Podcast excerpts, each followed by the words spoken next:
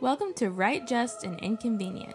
a podcast where we talk about the Catholic faith and our walk towards holiness in today's cultural climate. We're your hosts. I'm Alex. And I'm Amanda, and we are both Catholic wives and mothers trying to raise the next generation of good and decent Catholics in today's world. And even though we don't always get it right ourselves, we invite you to walk with us on this journey to holiness.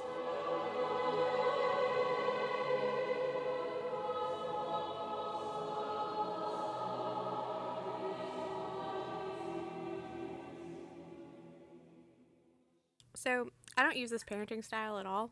I mean, okay, sometimes, but I think that Jesus was actually the model gentle parent. Um, the more that we have talked about this subject, but because you described gentle parenting as being like high expectation, high support, Yeah. and I think that sometimes we look at Jesus in the Gospels and put him with like high support, but make low expectations. Or on the other end, we can put super high expectations with super low support. But Yeah. really, Jesus just nails both. And so um, we're going to talk about that today. I love that you said that. I didn't know you were going to say that. But uh, you're totally right.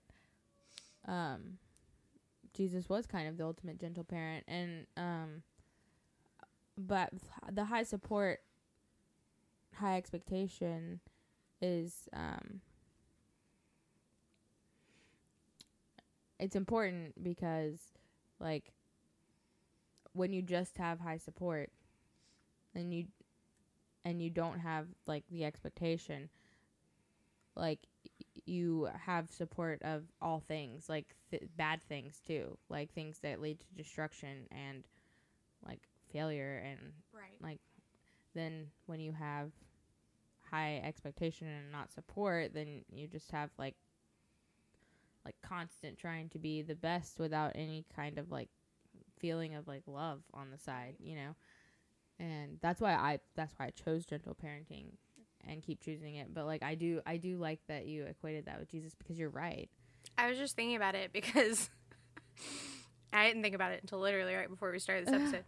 Um, because I was sitting here and I was just like, you know, I feel like that's the ultimate example, like of love, which, um, honestly makes me think more about my parenting style. But um, but I do, I do, I think that you're right in the sense that you can't like.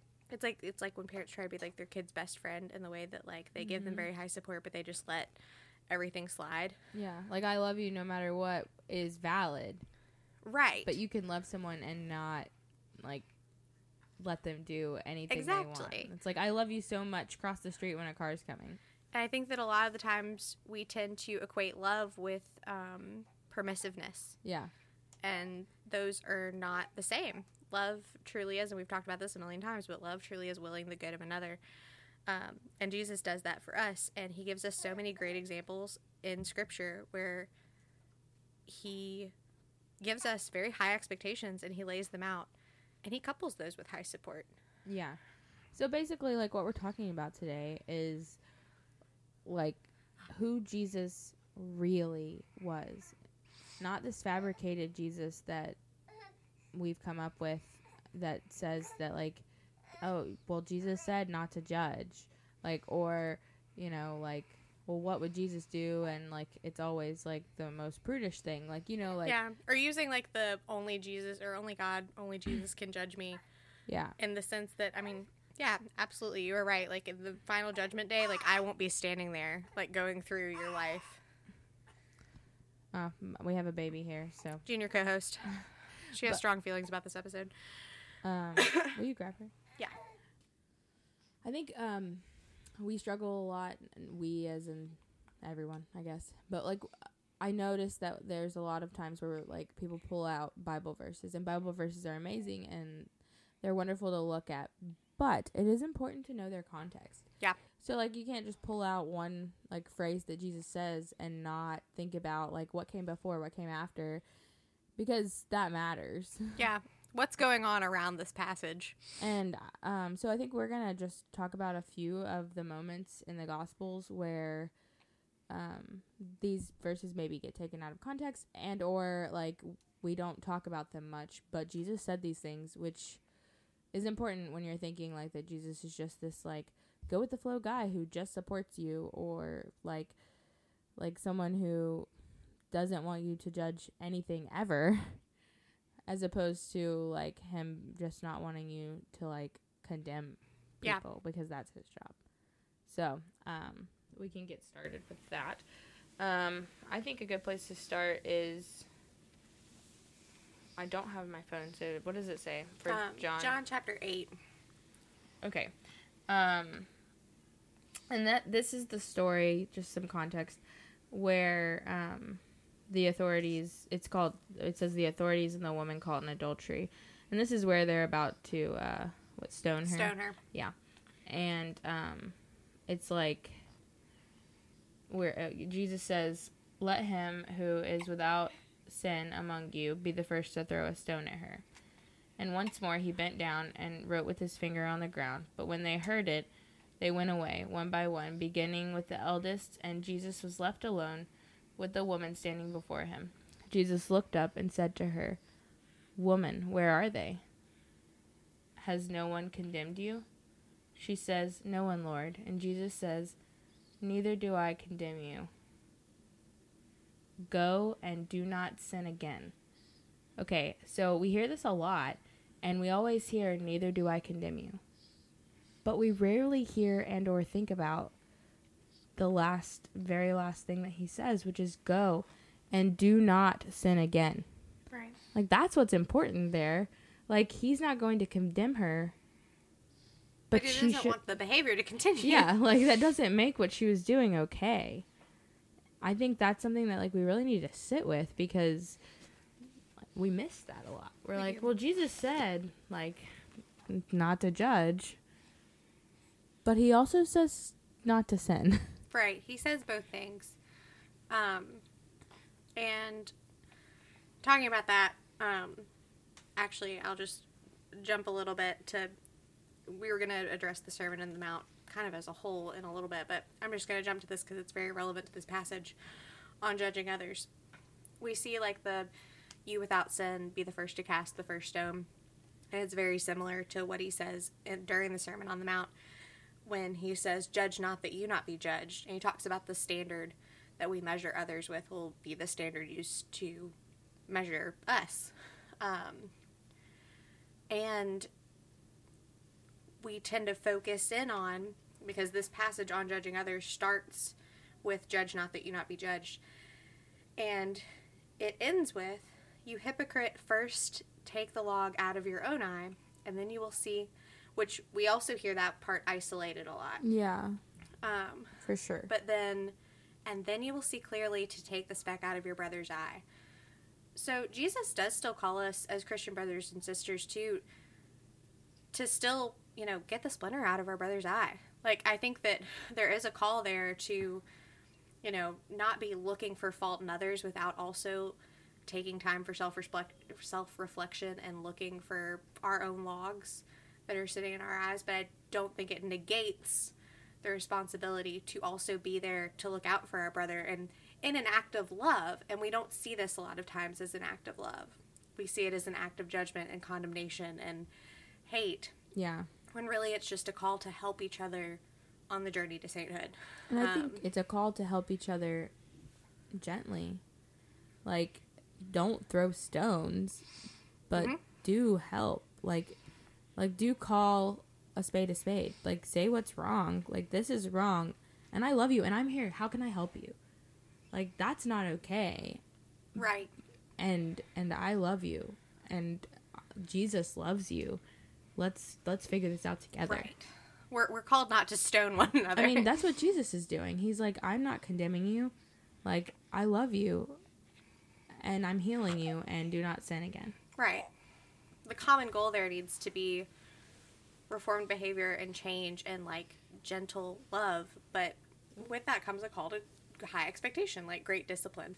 Talking about that, I mean, this also goes into kind of like righteous anger. Um, Yeah, I do feel like like Jesus is also painted as this guy who just like never gets mad. yeah. And um, Peace, like love, and rock and roll, man. it's like in Matthew 21, it's like 12 and 13 when um Jesus finds people in the temple like buying and selling and um he like gets he gets mad, like righteous anger and flips tables. And like he's like truly like like what are you doing? This is Right. not the place for this. Like what are you doing? Being angry at injustice is appropriate, It really is. and he shows us that then. and um yeah i feel like a lot of times like like especially like i just feel like everyone's struggling right now to like say that that's not cool. Like Right. and like just let everybody be themselves. Like be you. Do you. You do you. but there's a lot to be like righteously angry about right now. Like things that aren't truths that are going at, around that are like being called truths and like like we can't be okay with like things that aren't true being called true. Like it's just that's not cool. We're supposed to be seeking truth. That's the whole point of this podcast. And this is an instance too where the devil takes something that is partially true and sprinkles in some lies and makes it a very appealing sell for a lot of people. Because he takes the high support and the high love and like he takes the truth of the fact that yes like Jesus will always love me. God will always love me and love me more than anyone else on this earth. Um but takes that and warps it and twists it and makes it where oh he'll always love you so it doesn't matter what you do. Yeah. Um, but you'll he'll forgive you for it anyway. And someone's trying to tell you that what you're doing is wrong and the devil's there just like oh they're judging you. Like they're more wrong than you are for Yeah. doing this thing. Take the log out of their eye. Yeah. Um, so it does. It just it takes something that's partially true and then it just it warps it and makes it an easy sell. Um, but jesus does especially in the sermon on the mount like he calls us to a lot of high expectations that we tend to ignore today. Um, a huge part of this like you brought up earlier is divorce and adultery um, Wait, just I was I, I'm thinking about this, and I know you haven't seen The Chosen, but and I won't ruin like anything for you. but before we talk about the Sermon on the Mount, there's um, I I feel like this it, like goes with the whole gentle parenting too, or gentle Jesus thing. Um, high support, high expectation, but like there's a part um in The Chosen where they're like where Jesus is getting ready for this is season two, but like getting ready for the Sermon on the Mount before he does it, and um, he hasn't done it yet on the show, so no spoilers there. But like, and like it's you know how it the whole thing starts with the Beatitudes, Yeah. and that's just like a really like like high support thing. Blessed are, blessed are, for they will like inherit the, the earth. You know, you know them. We talked. We had a whole episode on, but um, because they talk about um, before like as he's doing the or coming up with the, the words to go on the sermon on the mount like how like some of that's pretty like hard to wrap your head around Yeah. like some of the sayings like divorce like the fact that jesus says that like like moses said that you can give your wife a bill of divorce but that was because your like hearts were hardened back then when i tell you that like anyone who divorces their wife commits adultery or what like he says there exactly it's in my bible but i'm Oh. holding a baby so i don't have the words He says, Everyone who divorces his wife except on grounds of chastity makes her an adulteress. Whoever marries a divorced woman commits adultery. And then unchastity refers to marriages that were not legally married. yeah so that's like marriages that weren't actually like officially marriages Yeah, they were common law marriages. Yeah. They had lived together for seven to ten years. they shared bills. is that how it worked back then yeah. um yeah so like i mean i feel like this one gets ignored ignored a lot Oh, definitely. Absolutely. um and it, it's a hard saying because like especially like i mean divorce is just like a common thing now When you think about the divorce rate, even, you know, not just the overall divorce rate, but the divorce rate among Catholics. Yeah. and Christians as a whole. Um, it's a very large population of people. We try to make Jesus out to be lenient about things like divorce, about things like adultery, um, and not that these things cannot be forgiven, because again, like we have a very high support Lord, like we can be forgiven, but He does lay out a very high expectation for us. Yeah. And he wants to forgive us. Like it's not just that we can be, but like he he wants to forgive us and he wants to support us and love us. But it just I think the point of this episode in general is just that these things that Jesus expects of us, the high expectation part, just like can't be ignored. And because often, because we are human beings, we do not always meet the expectation. Um, instead of, I think, encouraging each other to do better and encouraging each other to live up to the high expectation, we tend to just kind of normalize it instead um, and kind of skim over it. And Jesus doesn't. And he goes on, I mean, later in the Sermon on the Mount, like, you know, we've talked about judging others, we've talked about adultery and divorce. Like, when he talks about adultery, he's not just talking about, like, you know, the husband or wife who had an affair with, you know, a coworker at the office or something. Like, he says, But I say to you, anyone who looks at a woman lustfully has already committed adultery in his heart. That is a high expectation Yeah. compared to what we kind of make it in our head. Like, because I think a lot of times with adultery, especially, like we make that the husband or wife who had an affair at work or whatever, or um, it, it really does sound like intense, and it is. Yeah. We do have high expectations. Like, that's just the truth. Like, hard pill to swallow, maybe. But, like, I mean, if you want to get to heaven, you have to know these expectations. I'm not saying that you have to be perfect with them all the time. In fact, we're not going to be. you're not going to be. But we have to be aware of them and try to fulfill them. And we have to acknowledge that they're very real expectations. Yes, acknowledge that they're real, and when we don't ex- like meet these expectations, we have to be willing to be like, "Yeah, that wasn't right. I'm sorry. Please support me, Lord," and He will. Yeah, we need to start aspiring to become more like Jesus and aspiring to live up to his expectations and stop trying to warp Jesus into our own a god of our own creation that Yeah, meets our needs better. yeah. Jesus, God, like the Father, um, they are like who they are. Like they're not who we want them to be. They're not who we make them out to be. But instead, we have this tendency to treat it like a a beliefs buffet, where we go and we assemble our own plate of things that we. Oh well, you know I'm good at this. Let me put some of the sesame chicken on there, like, and just move down the line, and we we leave out a lot of the important other dishes. Yeah, it's often just like, yeah, well, I'm Catholic, but I don't believe in this part. Right, that's my favorite. But no, like, And yeah. this happens to like all denominations, I'm sure. Like oh yeah, this probably also happens to like Jewish people, Buddhists. Like I'm this, but this one, you know, criteria of my faith, I, I don't really buy into that. And Uh, it's a package deal. yeah, yeah. The chances that like the thing, I always say this, but like, like if you're creating your own religion, and I mean, you can say you're Catholic, you can say you're Christian, you can say you're whatever, but like, if you're not following like what that specific religion believes, then you're not. Right. You're just making up your own rules. And you like are inspired by that other religion. Right. like, yeah, this one is the closest, but really, I'm I'm my own. I'm the religion religion of Alex. I mean, how? What are the chances that you are right? Just you, and that made up exactly what you wanted to happen. Like, oh, like makes I'm me think sorry, it just doesn't make sense.